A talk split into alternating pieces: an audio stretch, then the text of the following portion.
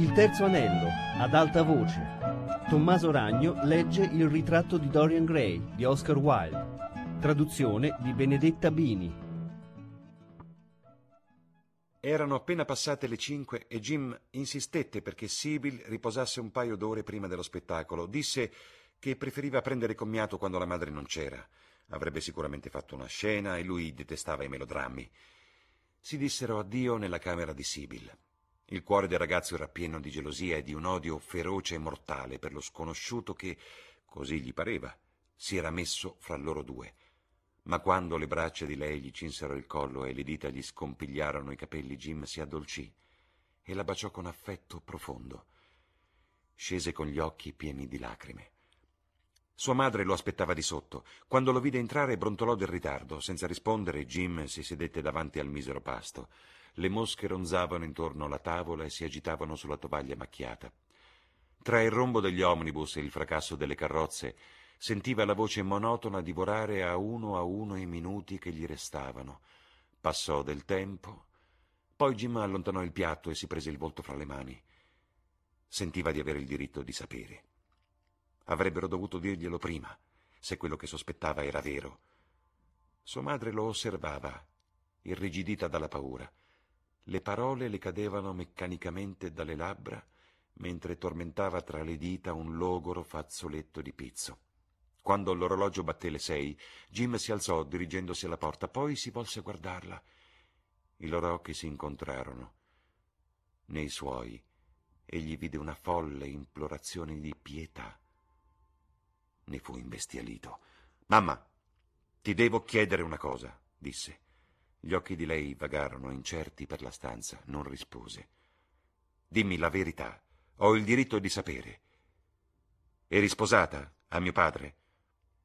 La donna emise un sospiro profondo, di sollievo. Quel momento terribile, quel momento temuto per giorni, notti, settimane, mesi interi, era finalmente arrivato, eppure non aveva paura, anzi, era quasi delusa L'immediatezza brutale della domanda richiedeva una risposta diretta. La situazione, invece di svilupparsi gradualmente, si era imposta in tutta la sua rozzezza, come in una brutta prova teatrale. No, rispose, meravigliandosi della terribile semplicità della vita. Mio padre era dunque un furfante, gridò il ragazzo stringendo i pugni. Ella scosse la testa. Sapevo che non era libero. Ci amavamo molto. Se fosse vissuto avrebbe provveduto a noi. Non parlare male di lui, figlio mio. Era tuo padre. È un signore, aveva parenti importanti. Una bestemmia gli sfuggì dalle labbra. Non mi importa per me, esclamò. Ma Sibyl è un signore o dice di esserlo?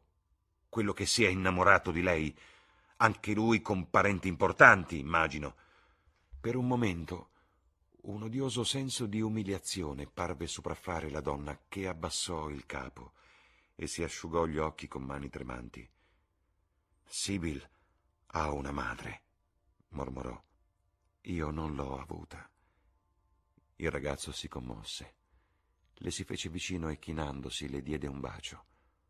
Mi dispiace di averti dato dolore chiedendoti di mio padre, disse ma non potevo fare altrimenti. Devo andare. Addio. Non dimenticare che ora dovrai vegliare su uno solo dei tuoi figli. Ricorda, se quest'uomo fa un torto a mia sorella, scopro chi è, gli do la caccia e lo ammazzo come un cane.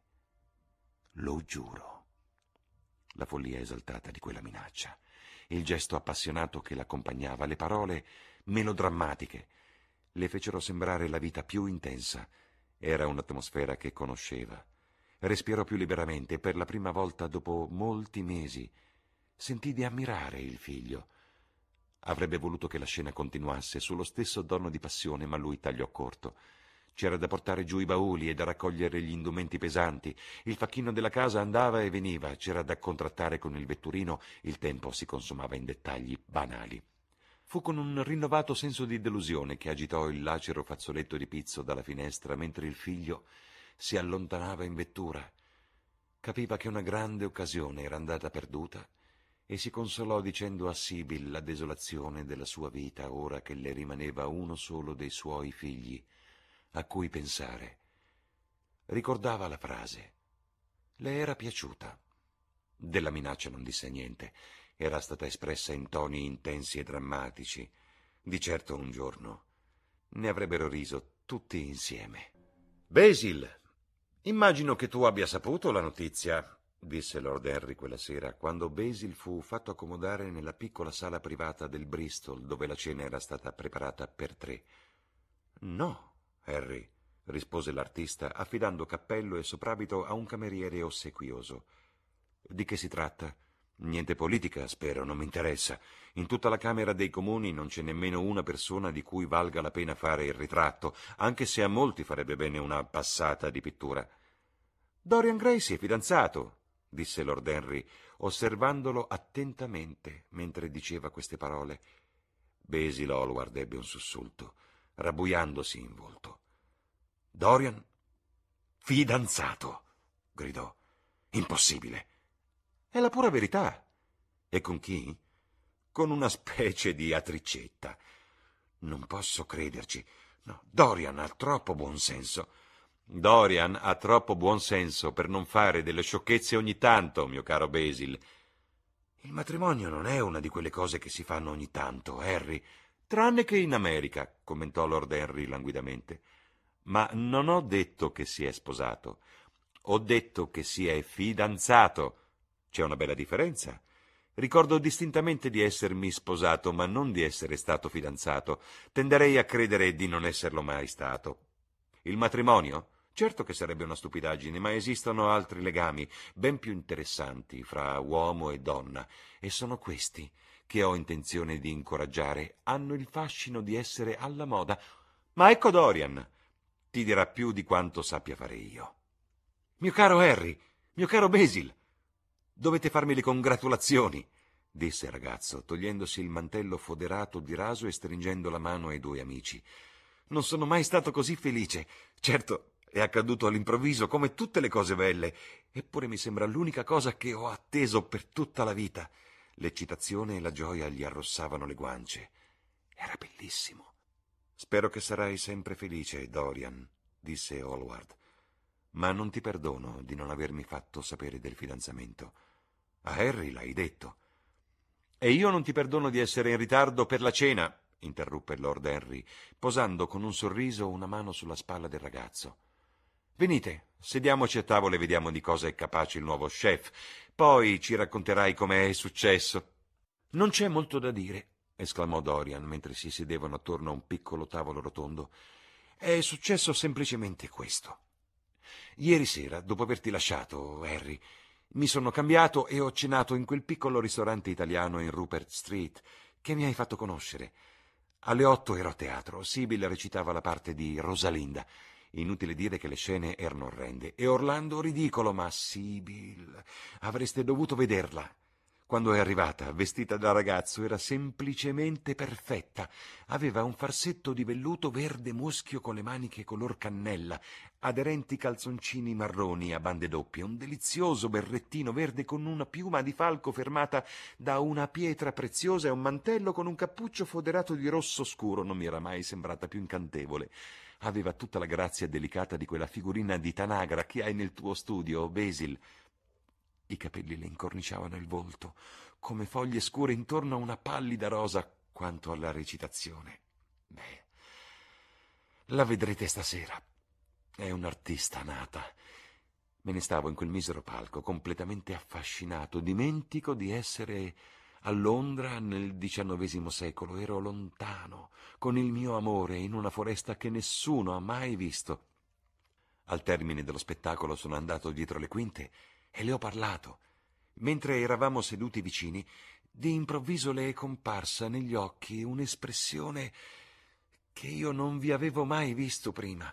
Le mie labbra si sono avvicinate alle sue e ci siamo baciati. Non so dirvi cosa ho sentito in quel momento, come se la mia vita intera si fosse condensata in un unico, perfetto punto di rosea gioia. Tremava tutta e si piegava come un bianco narciso. Si è gettata ai miei piedi e mi ha baciato le mani. Io sento che non dovrei raccontarvelo, ma non ne posso fare a meno. È inutile dire che il nostro fidanzamento è segreto. Non ne ha parlato neppure con sua madre. Non so cosa dirà il mio tutore. Lord Redley andrà sicuramente su tutte le furie, ma non me ne importa. Fra meno di un anno sarò maggiorenne, potrò fare quello che mi pare. Basil, non ho avuto ragione a prendere il mio amore dalla poesia e incontrare mia moglie nei drammi di Shakespeare. Le labbra a cui Shakespeare ha insegnato a parlare mi hanno sussurrato all'orecchio i loro segreti. Sono stato stretto dalle braccia di Rosalinda e ho baciato Giulietta sulla bocca. Sì, Dorian, credo che tu abbia avuto ragione, disse Basil Hallward lentamente. L'hai vista oggi? Dorian scosse il capo. L'ho lasciata nella foresta di Arden e la ritroverò in un giardino di Verona. Lord Henry sorseggiava il suo champagne con fare meditativo. Quando precisamente hai parlato di matrimonio, Dorian? E lei cosa ha risposto? Forse te ne sei dimenticato. Harry, mio caro, non è stata una transazione di affari e non ho fatto alcuna domanda formale di matrimonio. Le ho detto che l'amavo e lei mi ha risposto che non era degna di essere mia moglie. Non era degna. Ma se il mondo intero non significa nulla al suo confronto. Le donne hanno un delizioso senso pratico, mormorò Lord Henry. Molto più di noi. In situazioni di quel tipo noi dimentichiamo spesso di parlare di matrimonio e loro sono lì a ricordarcelo. Basil Hallward gli mise una mano sul braccio. Smettila, Harry. Lo hai irritato. Lui non è come gli altri. Non farebbe mai del male a nessuno. La sua è una natura squisita. Lord Henry lanciò un'occhiata attraverso la tavola. Dorian non si irrita mai con me, rispose. La domanda gli è stata rivolta per la migliore ragione possibile, per l'unica ragione possibile, anzi, che giustifica la domanda stessa. Semplice curiosità. Ho una mia teoria. Sono sempre le donne a proporci il matrimonio e mai il contrario, tranne naturalmente fra i borghesi. Ma i borghesi non sono moderni. Dorian Gray rise e scosse il capo. Sei proprio incorreggibile, Harry, ma non importa, è impossibile arrabbiarsi con te. Quando vedrai Sibyl Vane, capirai che chi volesse farle del male sarebbe un bruto, un bruto senza cuore. Io non riesco a capire come si possa volere umiliare chi si ama. Io amo Sibyl Vane. Voglio porla su un piedistallo d'oro e vedere il mondo in adorazione della donna che amo. Che cos'è il matrimonio? Un vincolo eterno. Ed è di questo che ti prendi gioco? No, non farlo. È proprio questo vincolo eterno che voglio. La fiducia di Sibyl mi rende fedele. La sua certezza mi rende buono. Sono cambiato. E basta che la mano di Sibyl Vane sfiori la mia, perché io mi dimentichi di te e di tutte le tue teorie affascinanti, deliziose, perverse e velenose.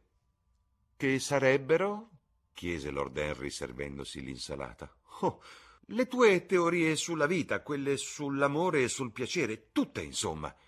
Il piacere è l'unica cosa su cui valga la pena di costruire una teoria egli rispose con la sua voce lenta e melodiosa, anche se non posso vantarla come mia. Appartiene alla natura, non a me.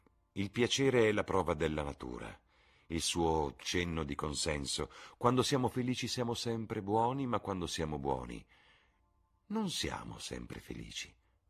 Ma cosa intendi per buoni? esclamò Basil Hallward. Sì, gli fece eco Dorian Gray appoggiandosi allo schienale della poltrona e guardando Lord Henry attraverso il pesante fascio di iris purpurei posato in mezzo al tavolo. Cosa intendi per buoni? Essere buoni. Significa essere in armonia con se stessi, rispose Lord Henry, sfiorando il fragile stelo del bicchiere con le dita pallide e affusolate. Mentre si è in disaccordo quando veniamo costretti ad essere in armonia con gli altri, la propria vita. Questo è l'importante. Quanto a quella dei nostri simili, se uno vuole fare il saccente o il puritano può anche esprimere il proprio punto di vista morale, ma non è cosa che ci riguardi. Oltretutto, l'individualismo ha il compito più nobile. La morale moderna consiste nell'accettare i luoghi comuni della propria epoca, ma per un uomo colto ciò significa commettere un atto della più volgare immoralità. Ammetterai, Harry, che se uno vive solo per se stesso paga un prezzo terribile, osservò il pittore Basil Hallward. Oh certo, al giorno d'oggi costa tutto molto caro. Direi che la vera tragedia dei poveri è non potersi permettere niente se non il sacrificio di sé. I bei peccati, come le belle cose, sono il privilegio dei ricchi. Ci sono altri modi di pagare, oltre il denaro. Quali modi? Basil, domandò Harry. Il rimorso, direi, la sofferenza, la... insomma, la coscienza della propria degradazione. Lord Henry si strinse nelle spalle. Amico mio, l'arte medievale è incantevole, ma le emozioni da medioevo sono passate di moda. Si possono usare nei romanzi, naturalmente, ma le uniche cose che hanno valore nei romanzi sono proprio quelle che non ne hanno più nella vita. Credimi, nessuna persona civile rimpiange un piacere e chi non lo è non sa neppure che cosa sia. Io so cos'è il piacere esclamò Dorian Gray. È adorare qualcuno. Certo, molto meglio che essere adorati, rispose Lord Henry giocherellando con un frutto. Essere adorati è una seccatura. Le donne ci trattano come l'umanità tratta i propri dei, ci adorano e ci tormentano perché facciamo qualcosa per loro. Direi invece che vogliono ciò che ci hanno dato loro per prime mormorò il ragazzo con aria seria. Le donne fanno nascere in noi l'amore e hanno il diritto di chiederlo indietro. Verissimo, Dorian, esclamò Basil Hallward. Niente è mai verissimo, disse Lord Henry. Questo lo è, interruppe Dorian. Devi ammettere, Harry, che la donna dona all'uomo l'oro della propria vita. Può darsi, sospirò Lord Henry ma invariabilmente lo rivuole indietro in spiccioli. Questo è il problema. Come ha detto una volta un francese molto spiritoso, eh, le donne ispirano in noi il desiderio di creare capolavori e poi ci impediscono di realizzarli. Harry, sei terribile. Non so perché mi piaci tanto. Ti piacerò sempre, Dorian, rispose Harry. Sì, Dorian, ti piacerò sempre perché rappresento tutti i peccati che non hai mai avuto il coraggio di commettere. Che sciocchezze dici, Harry! esclamò il ragazzo accendendo la sigaretta alla fiamma che usciva dalle fauci del drago d'argento che il cameriere aveva posato sul tavolo. Andiamo a teatro. Quando Sibyl comparirà sulla scena, scoprirai un nuovo ideale di vita. Sarà qualcosa che non hai mai conosciuto. Ho conosciuto già tutto disse Lord Henry con un'espressione stanca negli occhi. Ma sono sempre pronto per un'emozione nuova. Temo che perlomeno per me non ce ne siano più. Può darsi che comunque questa tua incantevole fanciulla riesca a darmi un brivido. Amo il teatro, è tanto più vero della vita. Andiamo, Dorian, tu vieni con me. Mi dispiace, Basil, ma in carrozza c'è posto solo per due. Dovrai seguirci in vettura. Si alzarono e presero a indossare i soprabiti bevendo il caffè in piedi. Il pittore era silenzioso e preoccupato. Una capa di malinconia lo avvolgeva. Non sopportava l'idea di quel matrimonio, pur sembrandogli meglio di tante altre cose che sarebbero potute accadere. Dopo qualche minuto scesero di sotto ed egli li seguì, da solo, come era stato deciso con lo sguardo fisso sui fanali della piccola carrozza che lo precedeva. Fu preso da uno strano senso di abbandono. Sentiva che Dorian Gray non sarebbe più stato per lui ciò che era stato in passato. La vita si era messa fra di loro. Lo sguardo gli sincopi e le strade affollate e piene di luci si fecero indistinte quando la vettura si fermò davanti al teatro. Gli parve di essere invecchiato di anni. Tommaso Ragno ha letto Il ritratto di Dorian Gray di Oscar Wilde, a cura di Anna Antonelli e Fabiana Carobolante. Il terzo anello chiocciolarai.it